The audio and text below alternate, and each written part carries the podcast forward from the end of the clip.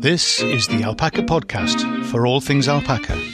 If you're an owner, a soon to be owner, a want to be owner, or are just alpaca mad or love the fleece, welcome to the Alpaca Tribe.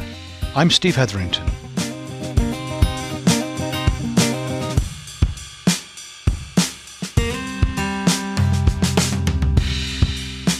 Hi, Steve here, and welcome to the Alpaca Tribe, the podcast for alpaca people. We have a special guest today. We've got Susanna James, who has got a fascinating approach to textile and design with a stunning website and a great video, which everybody should see. So we're going to have this, the link in the show notes. So welcome, Susanna. It's great to have you with us. Thank you. So nice to be here. Okay, so I, of course, always start with my question of where did you meet your first alpaca and how did it make you feel? um, my memory's failing me here a little bit because I feel like alpacas have been part of my whole life forever. Um, but I'm trying to think because I've I've worked with their fiber obviously for years in design, but I'm I'm thinking the first time that really sticks out to me is this hilarious time when we did a photo shoot in a field of alpacas a few years ago. Um, and yeah, it was it was just a hilarious experience of this very inquisitive herd of alpacas, along with um, in the same field as uh, some geese, these amazing sort of boar-like pigs, and some sheep, and we were sort of trying to like distract them and have them not eat all of the knitwear collection that we were trying to photograph. Oh, good. Um, that sounds like a handful. Yeah, definitely, yeah. definitely. Ended up with my partner being handed a bucket of feed by the farmer and running off in the other direction and being sort of followed by this stampede of animals after him. Oh, that, that, sounds like you ought to have had a video of that one. That would have been good. I know, but, yeah, uh, yeah, yeah. So a memorable experience. Anyway. Definitely memorable. They're always memorable, aren't they? They've just got so much personality. Yeah, absolutely.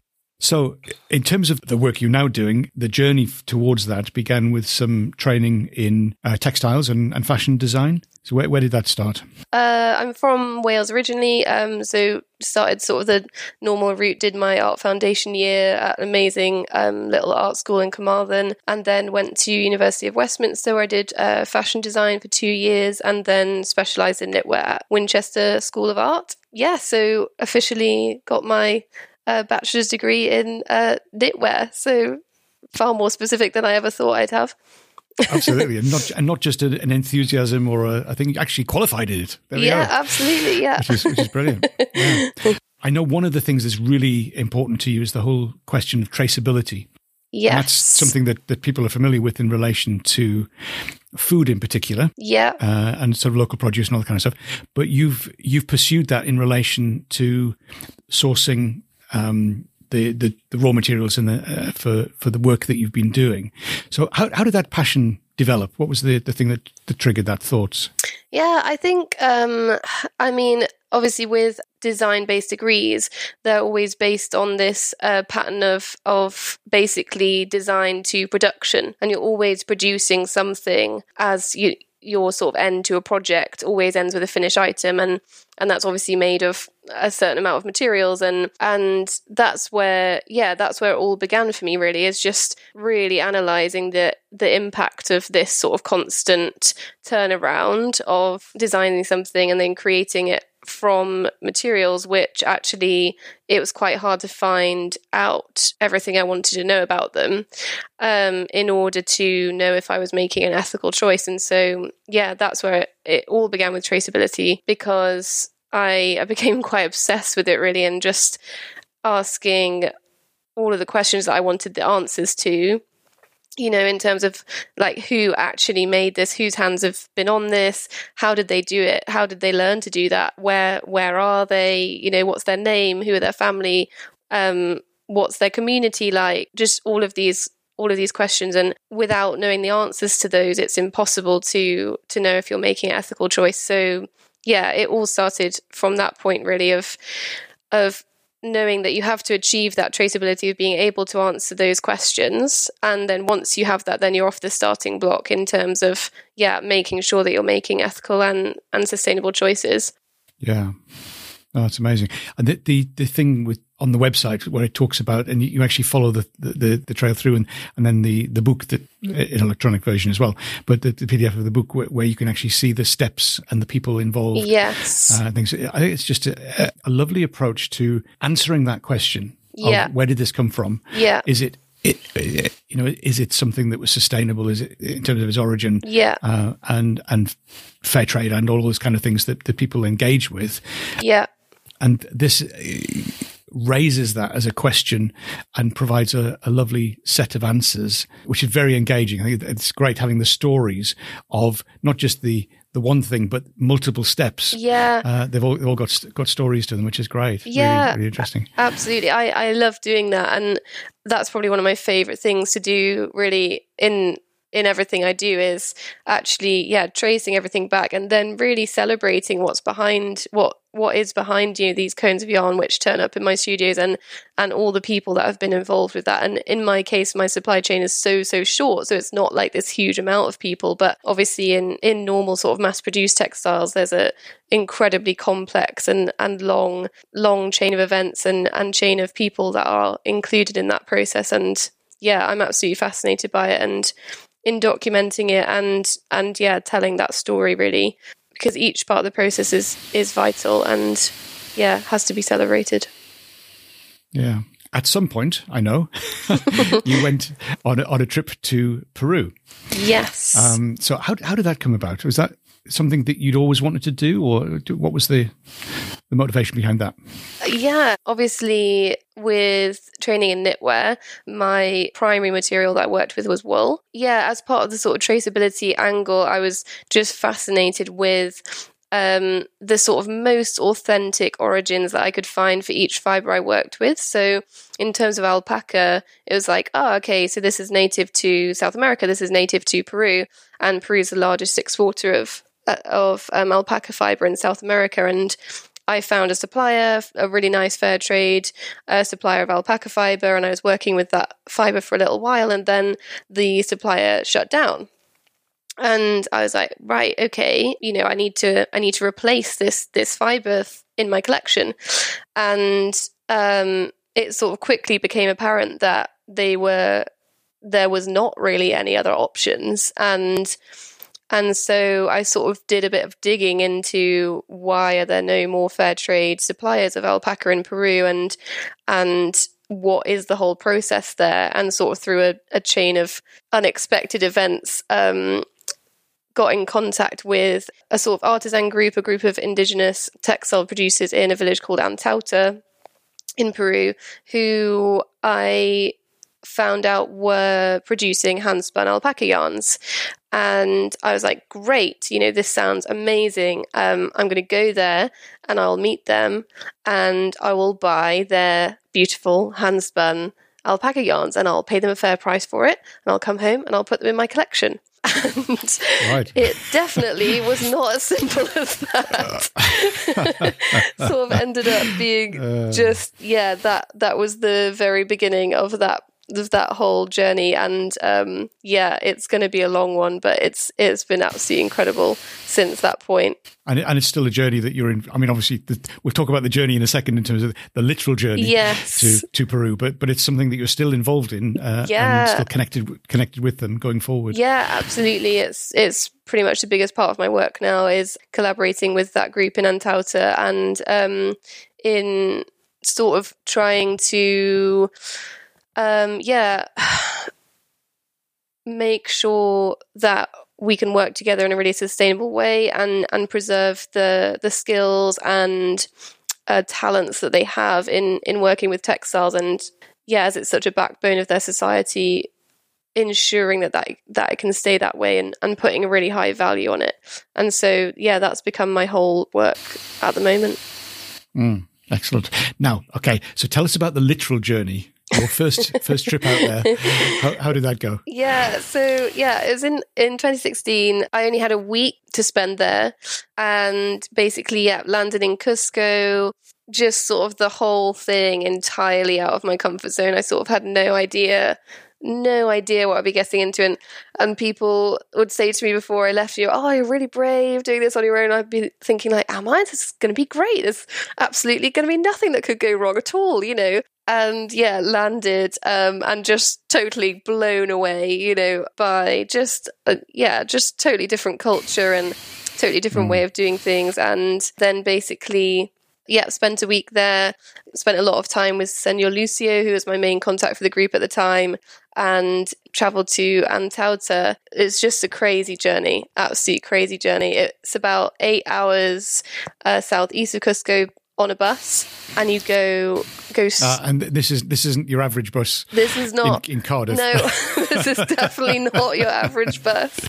Um, yeah I, I i will always remember i think even if you ask me in like 20 years time you know it was just one of the most memorable experiences of of life, definitely so far. And I think, yeah, I've, I've never stuck out as so much of a sore thumb in my whole life. I think we were all wondering on that bus, you know, how on earth, how on earth I'd ended up on that bus going across the Andes. But it was, it was just incredible, you know, and I think if anybody's interested in Peruvian culture, definitely get on that bus and do that journey because you'll learn a lot. You'll you'll learn an awful lot by the time you get off. But yeah, so so it takes a whole day. They sort of give you this estimated journey time, and it definitely does not work out like any sort of journey time in the UK. you know, it's like you go through all these winding villages, and basically, if people want to get on, they just bang on the side of the bus and run alongside it until they can get on and the same that if you want to get off, there's no stops. You know, they just get up from their seat and bang on the cab door till the bus stops and then get off. And, and you're looking outside thinking, where on earth are they going? There's nothing here. It's just like the mountain, you know, and they'll then trek from there to wherever they live. And yeah, it took a whole eight hours to get there, sat next to the the all of these women with their kids and their vegetables in their shawls behind them and um, right yeah, got to Juliaca, which is the nearest sort of main city to Antauta, and stayed there and, and went on from there in the morning. Right. Antauta, what what kind of size? It's up in the in the mountains. It's a small. Yeah, yeah, really small village, four thousand meters above four thousand meters in altitude. It's a long way up. That is a long way. That up. is a long way up. Yeah, had had to have a lot of cups of coca tea, and yeah, it was what I was really quite unwell actually. Um, the first time I went there, just you know, you don't before you've experienced altitude sickness, you just have no idea of what it what it is actually like. And I just totally underestimated it and thought it wasn't going to be a problem, and it, it definitely was. But um, uh, learned learned the hard way there. But it's fine. You can yeah, it's it's fine for future trips. You can get it under control. Very small village, and we so yeah, we left Juliaca in the morning I was with Senor Lucio, and then I was also with um, a really lovely girl called Helen, who um, was from Cusco, but she was an English speaker, and she was volunteering with with some sort of NGO at the time, and offered to come and help and translate, which was vital. Yeah, my Spanish would not have been good enough to get me through get me through that. So yeah, we set off from Juliaca. It was about another hour or two then to Antauta in the morning, and um, yeah, we got there Lucio's greeted by this huge group of women. Um, you know, it seems like the whole village is in his house, but then you find out they're just immediate family, you know, aunts, um, right. nieces, his mum, his sisters, and got a photo of them on that first trip. Actually, all of their all of them in a row, and it's Lucio with sort of eight or nine women. and so, yeah, he's greeted like this total, you know, long lost son. I, I don't know how I don't know how often he manages to make the trip back actually.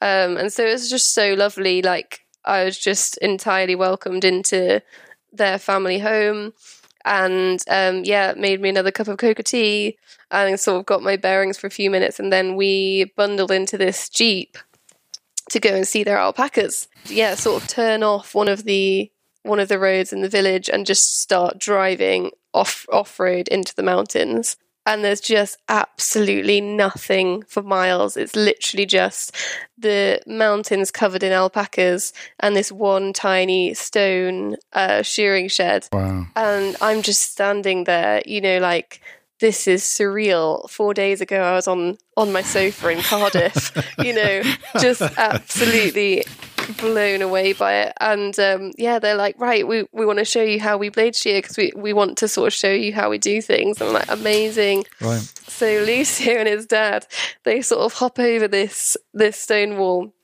This huge group of alpacas, they're all looking at us, you know, like what is going on? And they grab one, bring him over the, the wall, lay him down, and then Lucio, his dad, his Lucio's brother, and Lucio's sister Christina, they all start um, shearing the alpaca all together. It's just, Right. it's incredible. It's I just thought you were, I thought you were going to say that they all held it down, but no, No. they all started cheering at the same yeah, time. Wow. yeah, it was absolutely incredible. Like just this, this, just this. Yeah, the the system was just you couldn't fault it. You know, just absolutely seamless. And it the whole thing took about a couple of minutes, and I was just absolutely amazed.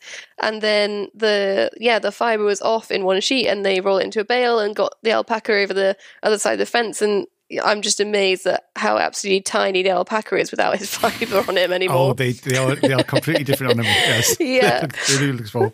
So when you're saying blade shearing, Yes. what, what, what was what were they using? I, I didn't know much about shearing at the time. I still don't know as much as I'd like to, but um, um, I've got a few pictures actually. Maybe we can Right. maybe we can add them in or something. But um, yeah, Goodness me. yeah, Yeah, yeah, yeah. absolutely amazing. And yeah, then they, they stood there with this bale of fleece and and they wanted to you know have have pictures of it and and they, they love it. You know, it's their whole sort of livelihood. Yeah, and then from there we went down to their um, mothers club, which is where a group of the mums meet to spin and knit. And yeah, I I think this is where I was just totally captured captured by it. I think that along alongside the amazing alpacas, obviously, but but just just how incredible their skill is and how much they don't know how incredible it is. You know, they're showing It's just for them. It's just very ordinary. yeah, it's just a part of life. You know, they Yeah. they learn it when they're like I don't know, two, three years old. They start learning how to do the drop spindle spinning.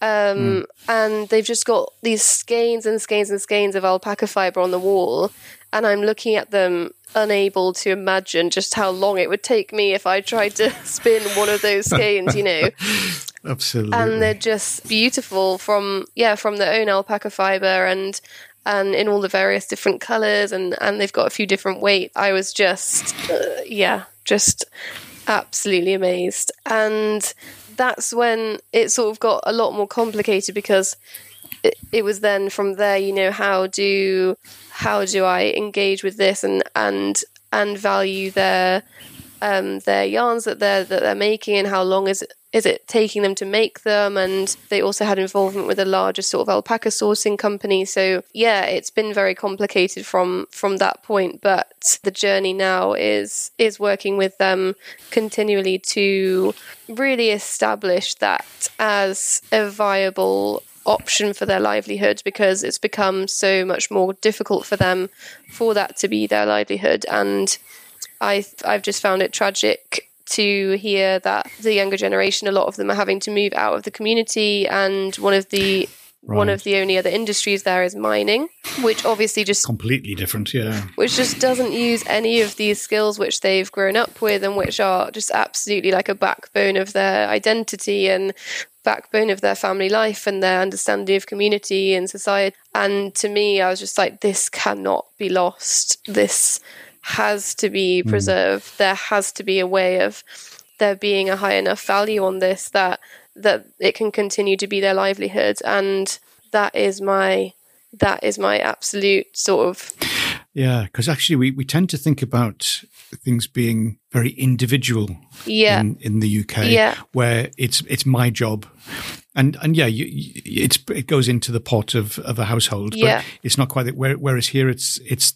the the community, Yeah, absolutely. the, the village Yeah, community, absolutely. relies on on on the group Yeah, of people yeah. and what can be produced and Yeah. what can be sold. So it has a big impact if if it if it were to reduce and and sort of die out. Yes. it it it isn't just affecting one person. No, no way. Exactly. It's it's affecting, you know, like so much of Peru is actually these these rural communities, and the impact is is huge if if this was to be lost. And sadly, it is being you know it is being lost. a lot of the communities already, even in Antauta, you know, in speaking more to the women last year when we went out there, you know, it's like, how did you learn to knit and, and how did this become a big part of your life? And even in Antauta, it's like, oh, well, you know, it was like my grandmother or, you know, my great grandmother, but then we sort of didn't have it for a little while and then somebody taught us again. And, and it's like, okay, this is really on the edge of of it not being this backbone that it once was, and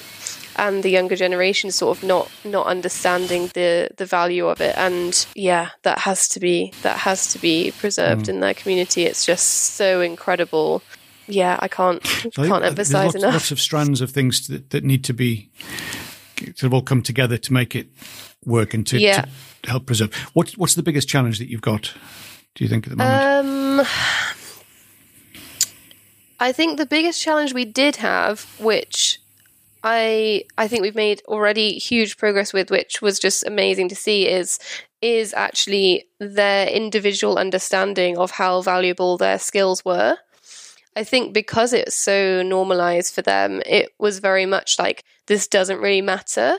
This is, isn't valued by our culture anymore and we can't make a living from this anymore. So actually it just doesn't matter if i can't do this or if if my kids don't know how to do that. And i think that was a huge challenge and it was quite sort of funny with how important that mission had become to me and sort of speaking to people about it and people sort of being like right so it's it's absolutely vital but they don't understand how vital it is sort of thing but I think with the with the training we did last year with Awamaki, who are an amazing NGO that I, I collaborated with, working with the women last year, we definitely made made a huge huge progress on that. And at the end, Natty, who's the lovely president of the group, she she sort of stood up and did this quite sort of emotional sort of speech and said, you know, we understand now how important this is, and we're going to work really hard to be more organized as a community in in creating yarns and creating work. And yes that was that was an incredible shift. But i think now it's all of the the actual sort of logistics of working with them long term are a huge challenge. And financial situations mm-hmm. are a huge bridge to cross in terms of gender role issues in the societies about women earning money, childcare, all of that sort of thing is is really, really, really complex. And I've been very hesitant to make a move in sort of fear of making the wrong one because it's mm. so important for yeah for their culture to be honored but also to work within that in a way that can can progress each woman's livelihood in in her community. And yeah that that is really really really complex. And so that's going to take a long while i think to yeah. to learn how how to go around that in the most respectful way. Yes indeed. Yeah no it is a, it is a challenge there so, yeah uh, and I've, I've got i've got some um I got some connections. Yes. Sounds very grand, doesn't it? no, I, I know some people who are in Peru and, and involved in finance yes. and stuff, and also involved in some community stuff. So amazing, it'd be really good to to to, to make some some cross links there. Absolutely, absolutely. Um, have have you back, and we'll we'll pursue that. Yeah, conversation that would be so good. T- together with them, I think that could be. Yeah, absolutely. Be now, the other day when I when I was trying to speak to you, oh no, no, not today, not today, she said, because you you were cooking up cooking up some stuff on the wherever you cook it up. Uh, you were doing some dyeing. Yes, yeah. Um, which is good. So, is that something that you you learned when you were out there um, as to um, how they, yeah, they approach that? It was incredible. Um, Yes, absolutely. So the community and in Antauta actually don't do much natural dyeing because the altitude is so high. They struggle to to grow the plants. Um, right. But the other um, cooperatives that I worked with, the Awamaki cooperatives, the altitude is a lot lower, so they have this amazing, amazing selection of natural plants and natural mordants as well, which they use to dye their yarns. Right. And yeah, it was absolutely incredible. Incredible. I did a couple of workshops with them, and again, again, just the skill they have and their understanding of it on a conceptual level that's just integral to how they are like they they wouldn't have a language for it but they they know all about the pH modifiers of the dyes and and adding different ingredients to it, which changes the colors. And so, yeah, I was with the Huyok Bajo cooperative up just north of Ollantaytambo in October, and they showed showed us all of the plants which they use, and then um, the Pescaritica cooperative, who I get the hand spun yarns from for some of my products met those women which was just incredible and they did they showed me how to do their cochineal dyeing which is oh, right. um, yeah, yeah. yeah, obviously a famous it's everywhere it seems yeah to be. famous yeah. peruvian it's it's dye yeah, yeah, absolutely um, and it's just amazing they've got this incredible pot on top of this wood fire and they've got the cochineal and they they you know if we were going to use it here we'd grind it up or something but they like mm. they put the bug on their on their thumb and they sort of pop it to get the color out and so yeah they create the the pigment and then um, they obviously have have the water and the yarns and then they have a series of things which they add to it so it, they can range they can get up to 20 different colors from from the cochineal bug really? wow. and um, yeah they they sort of started and did did one at a time, but on the same yarn. So they would like lift the yarn out of the pot, and it would be this incredible oh, okay. purple color. And then they'd add something to the to the dye bath and put the yarn back in and bring it out, and it would have totally changed color. Um, so yeah, it was incredible to see, and that was a huge learning for me while I've been learning more about natural dyes. And so yeah, I'm I've been practicing recently.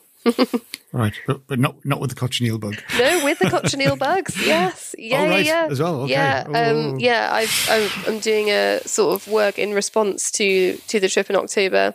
Uh, yeah, I've been looking at the conversation between handmade textiles in Peru and and Wales as a sort of starting point of something I'm really interested in in terms of handmade handmade textiles in sort of worldwide cultures. But um, so I've I've done nettle, which is obviously a wild wild plant here in Wales. So I've been nettle dyeing for about seven weeks now, going to the park every week and collecting nettles, and then I've got the cochineal from Peru, and yeah, hoping to get hoping to get some lovely colours with both of them.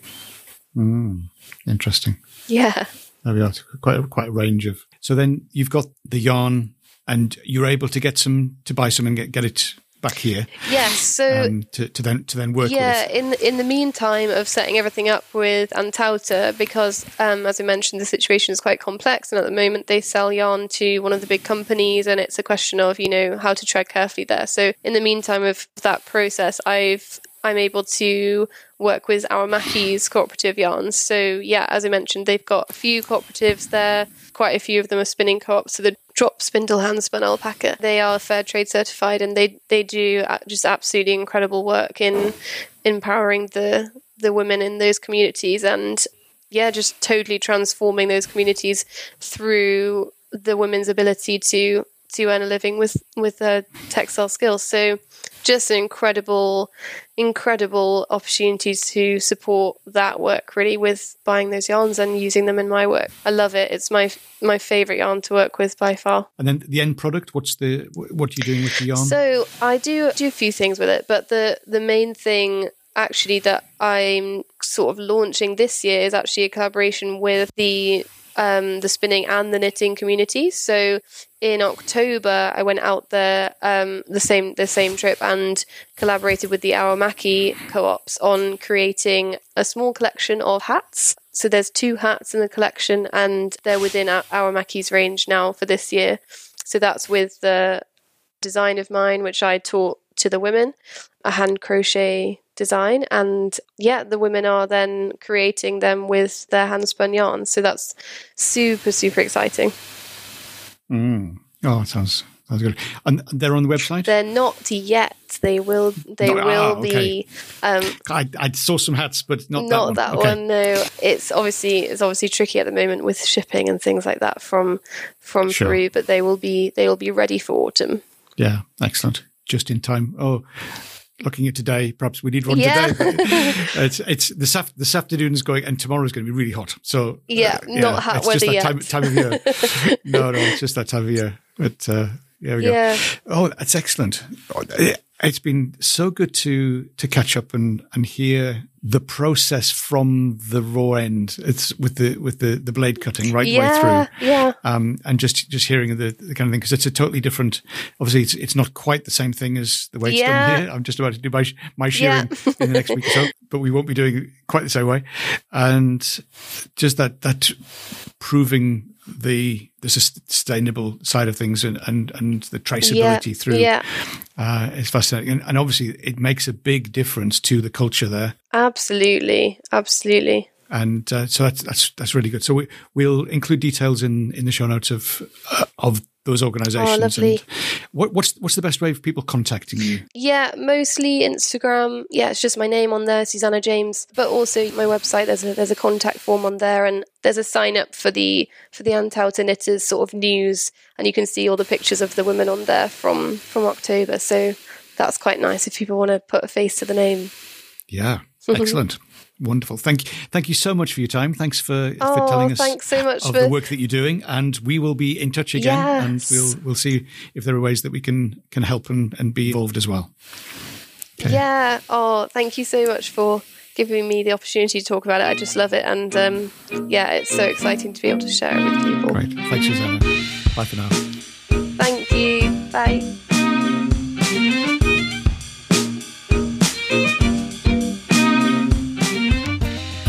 This is the Alpaca Tribe. And I'm Steve Hetherington.